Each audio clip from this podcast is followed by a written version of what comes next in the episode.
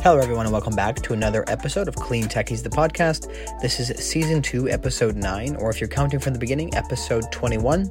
Uh, gosh, it's gone by so fast. We have so many, so many episodes out now. Just can't look, can't wait for uh, the day when we get to into the hundreds. So this is gonna be exciting.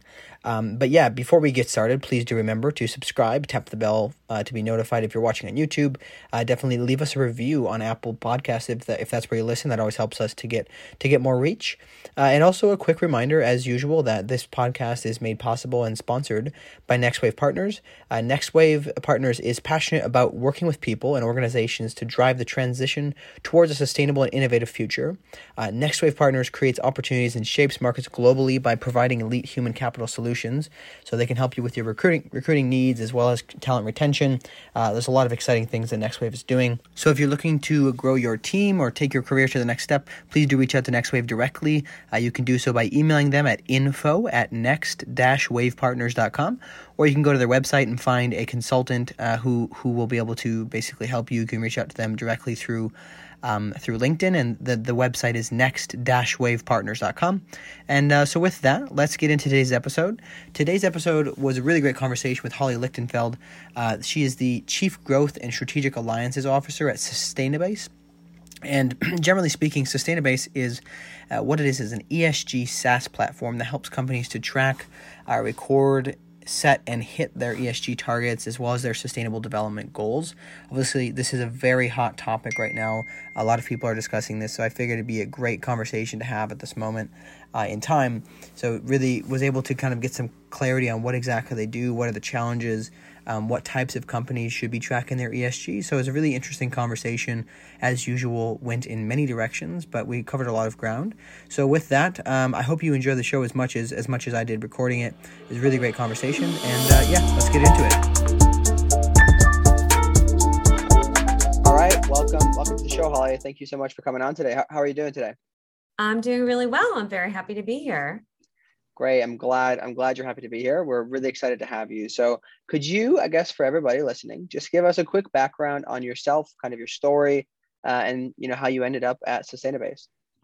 Yeah, sure. So I'll start by describing Sustainabase. So Sustainabase is a SaaS uh, software company, and we have a tool that enables organizations, whether they're corporations or municipalities, to track their carbon emissions, waste, water, packaging, anything they need to um, track related to ESG, environmental, social, and governance um, data components. And then we run the calculations for them in the system so that they look at all that converted to carbon emissions as they need to. So, um, my background is um, I have worked in sustainability and renewable energy over the years, primarily at startups. Um, early in my career, I worked at a really fun startup in the early 2000s um, in the renewable space. And what was cool about that is um, we um, did the first installation at Googleplex at the time. and sort of similar to the work that I do now, what was cool about that is we use that as a thought leadership move to educate other companies on if Google's doing this to follow that.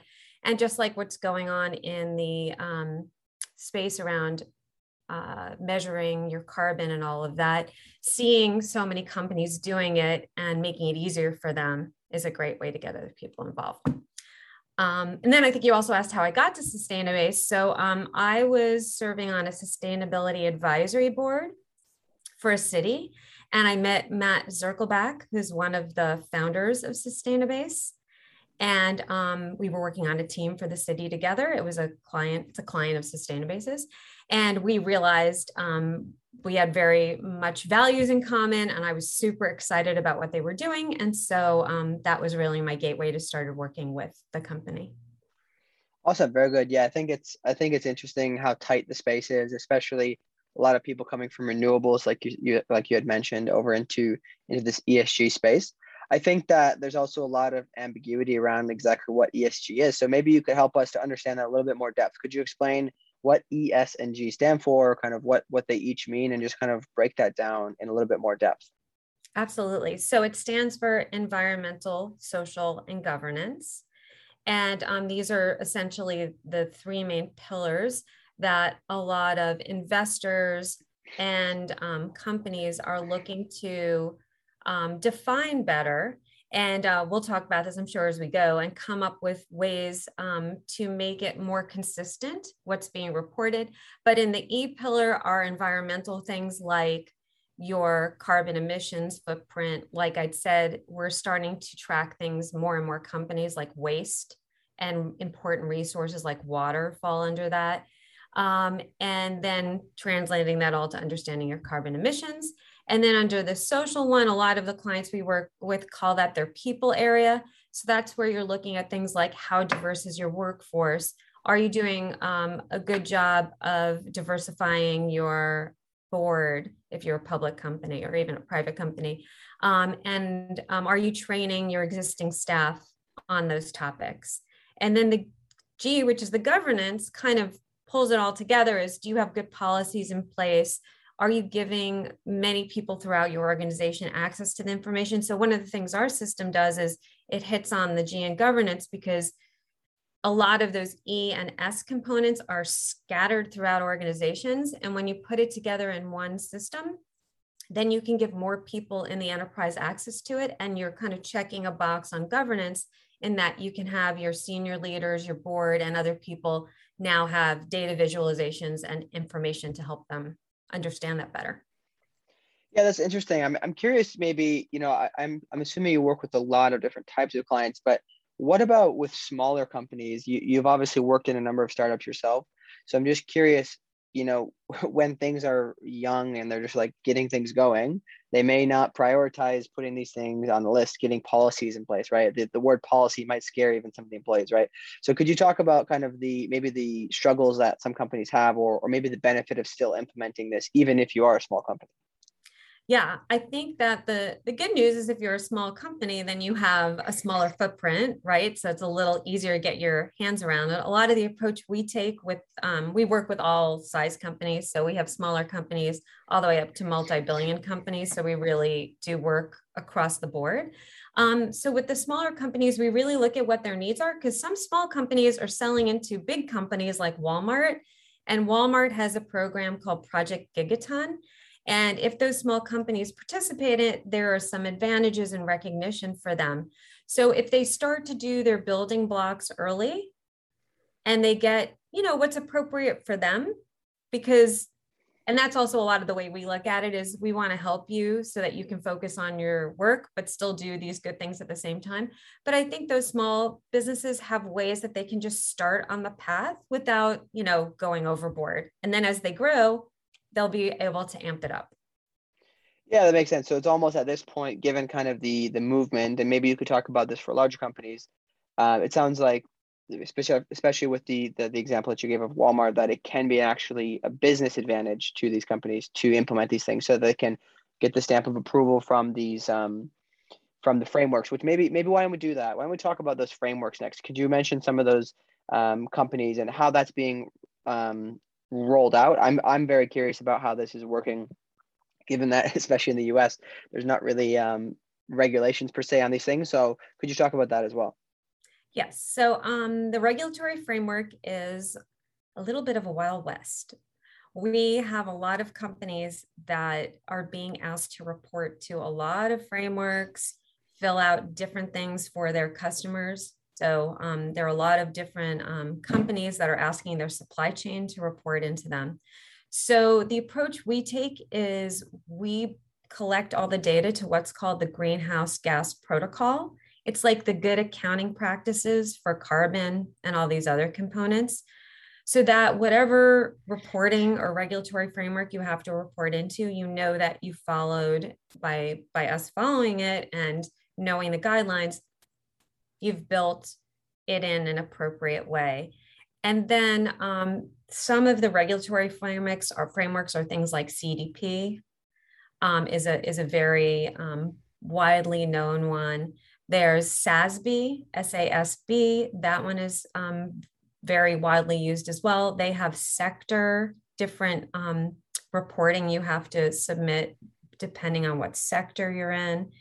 Then there's um, TCFD, which is financial leaning a little bit more and more into climate risk, as well as the other components. Um, there's really, I think it's called an alphabet, an alphabet soup. And so mm-hmm. um, there's a lot out there. So that's why, um, you know, we see this need and we come in and help to because there's a front end where there's data that you have to collect you don't even know what data to collect and then how to apply the calculations and then there's the other side which is various companies are being asked to do all these different kinds of reporting. Yeah, it sounds like it could be a really messy process, especially for a small team that has limited resources, right? So my my guess is, and maybe you could talk a little bit about this process of when you go into a company with with Sustainabase, how you help them implement it. So I'm assuming it takes a lot of time off of their plates, and you're helping to get them automated. So could you maybe talk us through talk us through that that uh, procedure? yeah um, it's it's uh, very much um, understanding their needs uh, where they're sitting today and where they might go in the future so right now for all these different companies it's not like one size fits all so um, they may have different data they need to collect it may depend on what industry you're in so we really help them to evaluate that so that you know the idea is that you're collecting what's most meaningful to you and we do work you know there's the reporting side of it which we've been talking about but then we also work with a lot of companies thankfully because this is i'm very passionate about this that want real data to inform real action. So that's what we help with is we do a process to really understand their individual business and make sure that we're helping them to um, focus on not collecting everything, at least at the beginning. Over time, they may add more things, but it's, you know, start in the right way, collect real data, have that start informing what you're doing and, and giving you a story to to share with your stakeholders. Yeah, I think that makes a lot of sense. I think um, a lot of the companies that I've had on here in this climate tech space, some of it just comes down to making, you know, identifying what's actually going on, such as, you know, energy usage, right, in buildings, right, identifying what's happening so that you can actually make and make an adjustment. So that's helpful. What are um what are some of the biggest benefits? I'm assuming there's quite a number of benefits, but maybe if you could go into some detail about some of the the short and long term benefits of, of implementing and tracking these things i think a lot of people overlook or maybe are not fully aware of what it what it what the benefits are because a lot of times they they assume that if there's going to be regulatory uh, repercussions in the future that it's actually just a pain in the butt to do this and there's no benefit so could you talk about those benefits yes um I think there are many. So let's see if we can hit all of them. So the first one is so I have a customer we work with, and they are not, they're a privately owned company. They are not tied to any regulation right now, but they feel it's part of their DNA and that their customers will appreciate it. But I think even on top of that, they're seeing money savings. So they are upgrading their air conditioning. They, they have, you know, 30 plus locations. They're upgrading their HVAC systems. They're switching their fleet from diesel to compressed natural gas to renewable natural gas and ultimately to electric. They're um, installing solar in some of their locations. They're um, doing energy efficiency, and they look at all of those as good business now, money saving. And they're one of our clients, which um, we help to come up with an internal cost of uh, internal cost of um, carbon, internal price for carbon. And so they're seeing that down the line there may be regulation that that makes them account for that but now they want to incorporate in that that in their decision making so there is a benefit if you um, understand that process that you incorporate into your spending and when you're evaluating how much something is going to cost especially something that's going to last for many years you look at it from that perspective. And then there's of course the value of your customers and your investors um, perceiving what you're doing as positive. Because there's all this data that shows that companies that are sustainable do perform better. Um, and so being able to go out there and show that you're even doing something like making carbon neutral goals that are meaningful and you're actually making action based on real data to reduce your emissions and then offsetting what's left that can be perceived very positively by your end customers and by your investors. Okay, got it. Any any other you know other big benefits maybe on the social side of things that that you've typically seen? Yeah, I think again that's a lot of um, perception is is a positive one, as well as again all the data that shows that businesses do better that diversify their perspectives and their boards and their workforce, and that's why um, there's a lot of investors that are pushing for that because they feel like in the end it it actually helps the business. Yeah, that makes a lot of sense. I think that there's there tends to be, especially with the highly politicized world that we have in the U.S., that there tends to be just maybe disregard for these things and don't don't really look at the the in-depth long-term benefits. I, I know as a recruiter, seeing companies, I mean, it's been become very apparent that many people won't even consider being a you know applying to jobs if the company doesn't have a diverse board right? Because they don't want to be part of it right? Even though they might be trying to make that change they have to like make up for it right? So i think that these these things are typically under underlooked and maybe you know under anticipated what's happening one thing i'm curious about is you know do you have an understanding of kind of what the regulatory uh, landscape looks like for these things i know obviously in other parts of the world there's a lot of this regulation that exists to help company to make sure companies track these things. But what do you see as the future for the regulatory kind of landscape in the U.S.? Um, what are some of the big items that might come up first? I'm just very curious to hear so businesses can kind of think about that and maybe get the get the gears turning. Absolutely. So you're right. The uh, the EU is is further along on this, but there's a lot of buzz now about the SEC looking at um, you know potentially um, regulating uh, climate is the one that comes up and um, some of the s some of the diversity and they're taking they were taking comments and so basically there's nothing that's come out the other side yet but um, but there's a lot of anticipation that that will come down the pike. Obviously that will be for public companies. Um, and then on the other aspect of the regulatory world um, so i would say the two things that are coming down are probably things around you know i'm not an expert in this so i'm just you know i happen yeah. to, to read a lot about it because we need to know where the data needs are going but we're pretty well aligned with what we're hearing so again just saying i'm not an expert in this but what we're seeing is the sec sounds like they're going to be coming out with something and we know people are anxiously you know awaiting to see where that will be um, there also some talk about looking at the definition of materiality which is very important for um, for the investment world. Um, and then there's also talk of trying to streamline the regulatory frameworks we talked about earlier, but at least from what I'm seeing, it's it's feels like that's going to take a while. Mm. I yeah, I, I, be messy. I think I think nothing in government moves very quickly, uh, unfortunately. But we actually talked about that in the past uh, episode here about potentially speeding things up. But obviously, government is made in a way that's not supposed to per se be quick. So that's interesting. Um, I do I did hear about that with the SEC. That that's interesting. I think that could be, um, it could just really be a, a pretty big, pretty big, um, could create a lot of waves in the market. So that's helpful to know.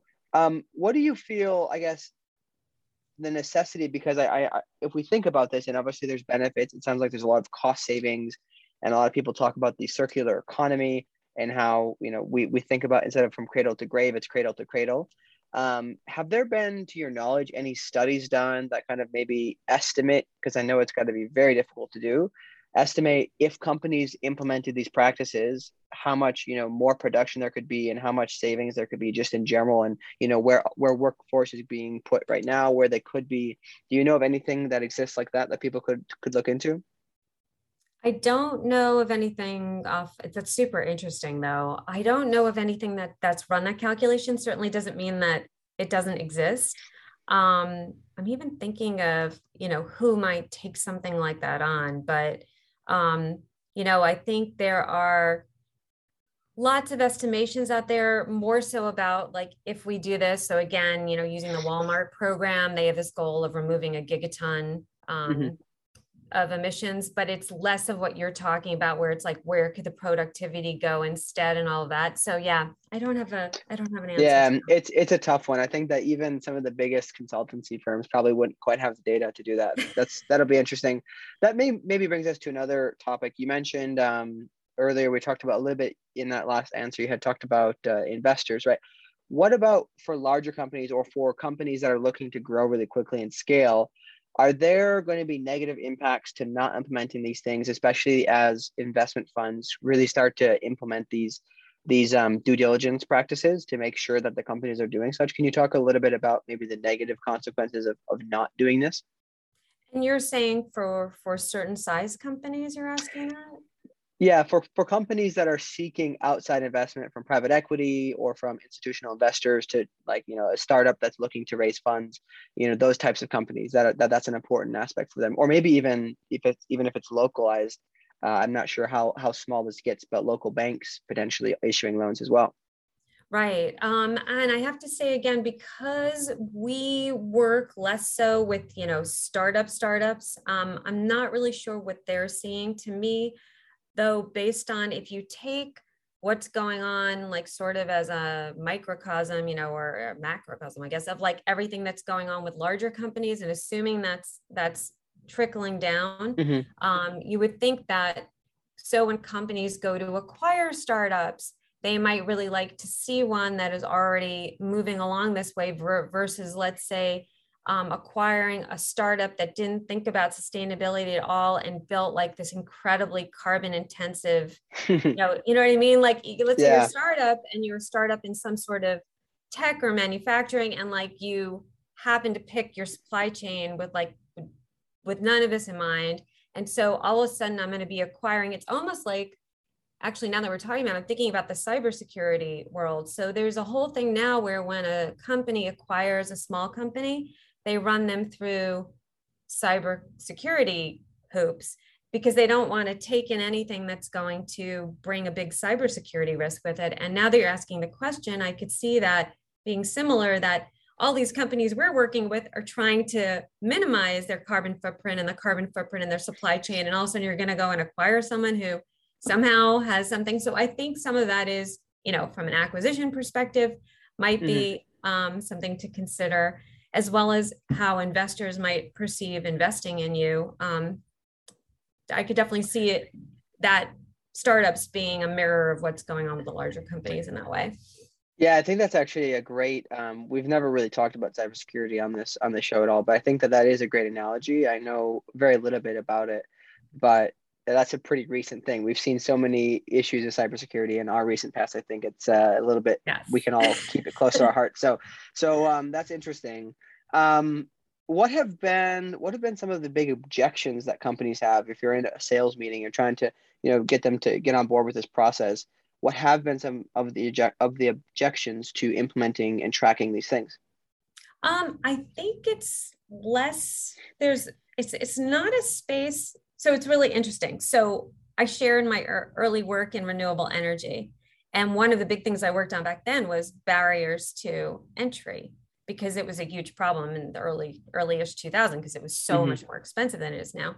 I feel like where we are in time with the ESG work is there are companies that are either on board and need it now or there are ones that don't see it yet either because they don't need it for some reason or they're just you know they're they're not right there so it seems like the world has tilted and um, kind of i've been waiting and very happy this point is here but like if you see blackrock making the announcement you know all mm-hmm. of these other big companies are pushing everything so that is really reducing the objection part i think because you know, I think it depends on how big you go with it and what is the right fit for the particular company. But I feel like it's starting to be very pretty pervasive that some flavor of this is important to just about every organization, which excites me because that means we're all sort of mm-hmm. moving in the right direction. Yeah, it's obviously it takes um it's very interesting to look at it from the adoption curve side of things, right? obviously solar is now at a point where it's probably it make it doesn't make any sense not to, to do solar right and the same thing i think it looks like we're getting close to that with with esg and there's probably there's there's lots of types of people and i think that this is something i struggle with remembering those people think differently than i do.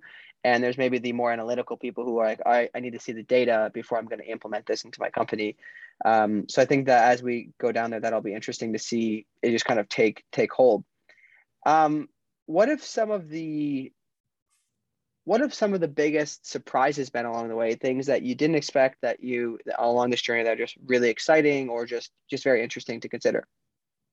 I would say it's what we just talked about. So I've sort of been waiting for that moment when the lever clicks and there's because you know I've been looking at the data on climate change for a while. Actually, um, I've gone out. I do unrelated to work, although it's related. Is I do talks at universities and things like that, educating people about climate change. And you know, it's been here for a while, and I've always worked on the business side of that, trying to get businesses to move along. And so I was waiting for that inflection point. So I guess this it's it's a pleasant surprise.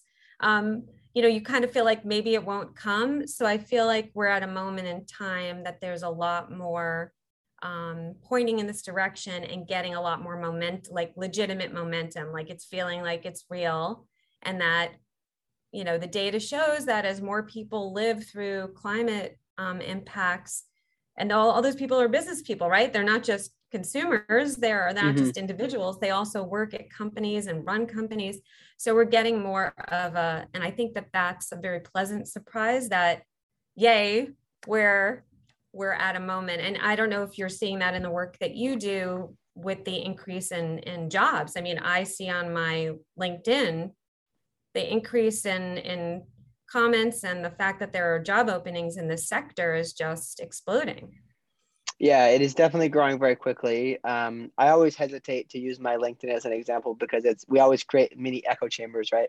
Um, yes, that's true. within what we're looking for, but but no, I think that that's good. That's a good to hear that it is um, it is widely being accepted. I think that I come from a very rural area of the world in northern Wisconsin, and I, I'm always curious to understand how these big trends will be adopted or whether they whether or not they will be adopted. I know that there's a large portion of people in northern Wisconsin still who who don't necessarily think renewable energy is viable, right? Because they're stuck on data from 20 years ago, right? Um, so I'm curious to see how that will be rolled out. Um, you know, what are maybe there's there's a number of things we could talk about. I'm just curious. We didn't talk about this much. Could you explain a little bit about the different scopes, the one, two, and three scopes? I believe they called the emission scopes and kind of how, how that affects companies how can they look at it especially for larger organizations given that their suppliers may not report these things what what does that look like and could you explain all those things to us sure um, there are three scopes and this is um, uh, kind of connected to what i talked about before which is the greenhouse gas protocol is a lot of the way that you know looks at how you account for these so we'll make our way through the scope so scope one is direct emissions so those are things that companies have direct control over, and included in that are like owned and operated company facilities and company vehicles. So your own fleet, whether it's car fleet or truck fleet. Then there's scope two, which is considered indirect. One, among scope two and scope three are both indirect, but they're different types of indirect. So scope two is indirect, and that is your purchased um, electricity. Um, so the stuff that comes from the utility. And then scope three is a whole range of indirect things. So that can be things like your employee commute and your employee business travel. It can be um, things like in your supply chain that you don't have control over. So if you use a contract manufacturer, that would be in that. It could be um, third party transportation and distribution. It can be um, even mm. things like the use of sold items um, and so it, it's all of these things that by nature of you doing your business, you impact, but um, that you don't have direct. So for example, um, you don't really have direct control over what recycling options a consumer has near their home, but you are creating the material um, and you can make it more or less easy for, let's say, a majority of people in the country to be able to do something with it. So, um, so those are the different the different scopes. And what we're seeing is um, a big trend. There was a time where you measured your scope one and scope two, and you were, you're done. But now the data is, especially a lot of companies, and if you think of how much we've outsourced manufacturing, that like 90% of a company's emissions live in their supply chain, which is their scope three. So we're working with a lot of companies that are having us go into their supply chain and collect data on their product emissions, their supplier emissions, And um, we're seeing a trend where um, there's something we, I wrote an article on this called the club, the carrot, and the conversation. So um, with your supply chain, we're seeing some companies put a carrot out there. We would like you to re- account for, report, and reduce your emissions. That's sort of the carrot. Maybe we'll do some nice things for you. We'll put more of your product on the shelf, or we'll give you some favorable um, treatment. Then there's um, the conversation, which is we analyze, let's say, transportation distribution for a company, and they realize a particular company makes up a lot of their emissions. They can go engage that company in conversation and make sure that that company knows it's important to the the customer that they head towards zero emissions in a certain amount of time. So those are things that are happening. And the last thing is the club, where we're actually seeing some supply chain, some folks over their supply chain saying we you need to emit uh, reduce emissions by this amount, otherwise there's going to be penalty. We're not seeing a ton of that yet, but there's little bits of that. So all of a sudden, scope three is more important than it ever was before. But you can start with scope one and scope two and then get in, you know, you don't have to do everything at the very beginning.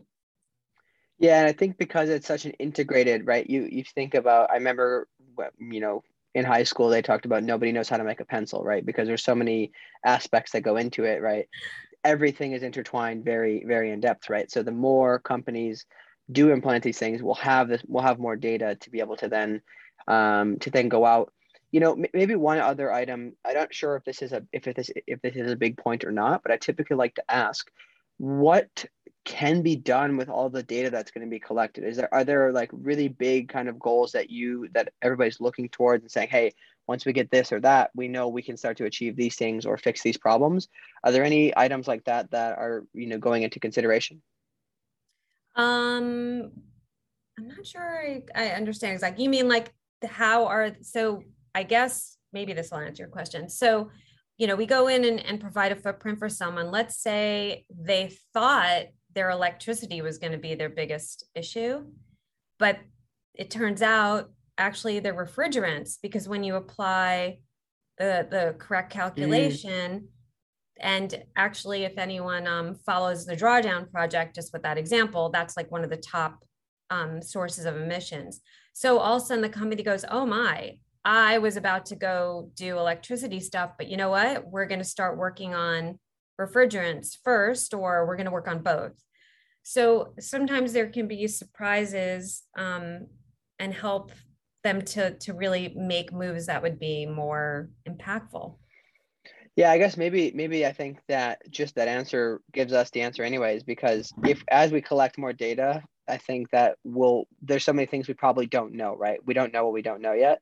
And we can look at the macro then on all of these companies and see what are some of the big issues that need to be solved um, that's something I'm excited for. I just know that data is a tough one given, you know, you have mm-hmm. to, people need to share it. You want to keep privacy, et cetera, and you, you need to work on it, but that's, that's interesting. Um, a couple other things here. So what have been for Sustainabase as you've been with them? What have been the biggest challenges so far uh, for, for the company just growing in general? Um, I, one of the interesting things, and, and I'm sure that every aspect and, and every aspect of clean tech has this, is it's very ever changing and fast moving. So it's a challenge I love. As you can tell, I love talking to people and hearing what they're dealing with. Um, but but that's going to be and continue to be a challenge. Is um, is is the fact that uh, aspects of this, and we have to stay on top of what's changing and um, ensuring that we're not only doing what's needed today, but we're very much looking at like what's coming next. So I think that's, you know, new, new, new industry, new tech. That's always part of it. It makes it exciting. Yeah, it probably has to be a little bit complicated too, given that there are, there is no one standard to use. You have to constantly be understanding kind of what what's changing in that space. Um, that's that's got to be a big challenge, especially. Yeah. The good news is at least the greenhouse gas protocol is pretty um, established, so it's more like the stuff swirling around what you pull out of it in a way. Um, so hopefully, you know, I think that's got enough momentum that that will stay one of the main building blocks. So that's that's something everyone can feel good about, though. I think. Mm-hmm. Yeah, absolutely. And and what are some? I guess what types of companies should be looking at implementing um, you know a software like this? Are there any companies that you'd say it's really important for these? Because i'm assuming the answer is kind of all of them but um, even if you think about small businesses in local like rural areas can you kind of explain where the most important um, aspects should be or which businesses should really be looking at it that can probably really really heavily benefit from these things? Yes so we have a lot of exciting types of companies that we work with that all have great opportunities to and and are and okay so first of all i think if it's in your dna and you want to be doing this right then it's great to do it in the dna of the brand. Um, there's a lot of companies that are in a position where that is important to them but they also have so if you supply to walmart or at&t there's a whole long list of companies that care and ask their supply chain to report out. So it's very important for those companies. And um, so come what comes with that is um, we work with technology companies because a lot of those have data centers and they have to, and there's sort of calculations that need to be done to accommodate for that. With manufacturing companies, um, whether they own their own or have contract manufacturers, because again, everyone's being asked to not just be them, but down the pike. There's uh, so it's technology it's that it's um, retail locations as well. Retailers um, fall into that. Professional services um, so they have a lot of business travel. So it depends on what industry you're in. You have different things you have to measure. And then i think to your rural company example so um, it's interesting you say that. I was just talking to a company that is a manufacturer in a rural area small it's a family owned business they use a lot of electricity though in the manufacturing process, um, but they also have a lot of constraints because there's not a lot of like good alternatives there. There's not like waste mm. energy, let's say, and their waste option.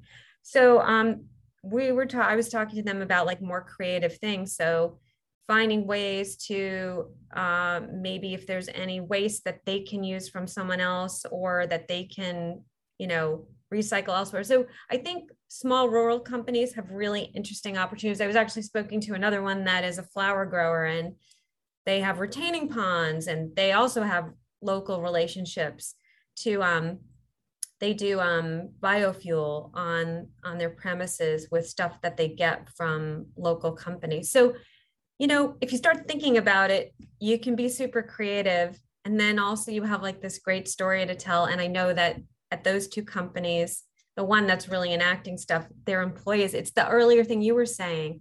They're this rural company, but they have these awesome, enthused employees because they feel so good about what the company is doing. So it feeds into that attracting talent component. Yeah, I think I mean for especially if a if a rural company that's you know small specifically requires people on location, sometimes the to get people to move there or to to be in those jobs, especially if they're very skilled jobs, it's very difficult. So that's that can be a big asset to a company. That is interesting. You mentioned that. I mean, obviously, that that's something I've never really thought about. Is because of the restraints, um, having this tool could really help them to identify where they could be creative, or help them to come up with creative processes, and maybe look at potential partnerships locally um, which I think would be obviously a benefit to, to many, right? So, and it helps to advance this kind of circular recycling economy of, of sorts. So, uh, very interesting. Well, I think we've gone through quite kind of the main main things. I guess are there any other? I guess what is your thoughts in the future of the space, right? For ESG SaaS platforms in general, you know, where do you see it in ten years? Um, kind of what should we look forward to? What are you looking forward to? Um, well, one of the things I love about working in this space, which I think will be the thing we look forward to, is it gets more people who need to be in the enterprise engaged in this and knowing that this is important now to the company um, because they're it's touching different elements where the, the data lives frequently in in the company and we need to work with different groups that you may not traditionally think would be involved in sustainability. Sustainability used to be super siloed.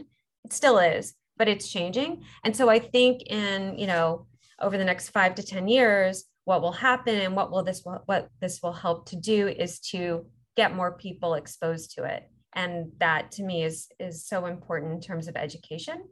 Um, and it will allow more people because I think you hear I, I hear people all the time wanting to switch careers into this space. So if people can be in their area of expertise but touching this, I think that's going to be a really great thing for the for the health of the planet and also for all of us who you know the people who want to get purpose and, and feel connected to maybe helping to do things. So i think it can be a real force for good both in terms of helping the companies with all the benefits we talked about earlier but also helping um, to give people more satisfaction and, and exposure to it in their jobs. Yeah that makes a lot of sense. I think that um, I don't know if anybody listening is a fan of Simon Sinek, but I really I am I'm quite a fan of him and his talk about especially I think he geared it at millennials, his very famous talk about climbing the mountain and just wanting to get to the top right away. But generally speaking, the younger generation wants something to be like to be aiming towards, right? They want to be part of something bigger. And if you're just at, you know, um, a local coffee shop, you might get, you know, a little bit annoyed and want to do something greater and something better. But if there's a specific mission behind it, it can actually really be really be fulfilling while you're you know working working your job and, and going through university, for example. Um, awesome. Well, I really appreciate you coming on. There's, this has been very interesting. I very appreciate uh, appreciative of, of you explaining these things. It's it's very tough topic, I think, for a lot of people. Um, so yeah, any any final thoughts you want to leave us with?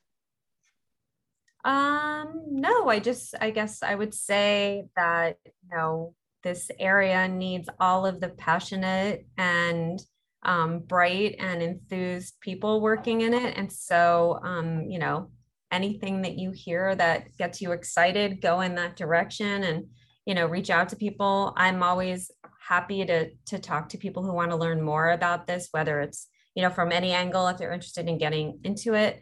Um, so I just say, you know, let's let's help companies and let's get more people working in this. So and thanks for having me here to talk about it. Yeah absolutely. And and by the way where where can people reach out to to you or to sustainabase? Um, so we're our, our url is sustainabase.com so you can find us there. There's a couple of um, contact forms. Feel free to to respond on there. And you can even say that you heard me here if you wanted to connect directly. I'm also very active on linkedin. So um, you should find me as Holly Lichtenfeld. Please reach out, and uh, those are probably the best ways.